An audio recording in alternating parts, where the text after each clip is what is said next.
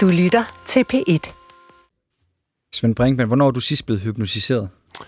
Det er nok øh, snart 25 år siden. Hvornår skal du hypnotis- hypnotiseres næste gang?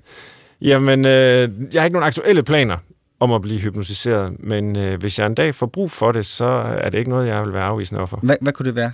Nu ryger du ikke. Det kan ikke være rygestop. Du er relativt slank, så det er heller ikke overvægt. Hvad, hvad kunne... Det kunne da godt være i forbindelse med sådan et eller andet øh, psykisk problem. Altså hvis jeg udviklede en angsttilstand, så havde jeg ikke øh, noget imod at afprøve hypnoterapi. Spændende. Følg med i DR Lyd. Jamen, vi skal jo lave en teaser, så så skal der lige, skal der lige top på til sidst. Gå på opdagelse i alle DR's podcast og radioprogrammer. I appen DR Lyd.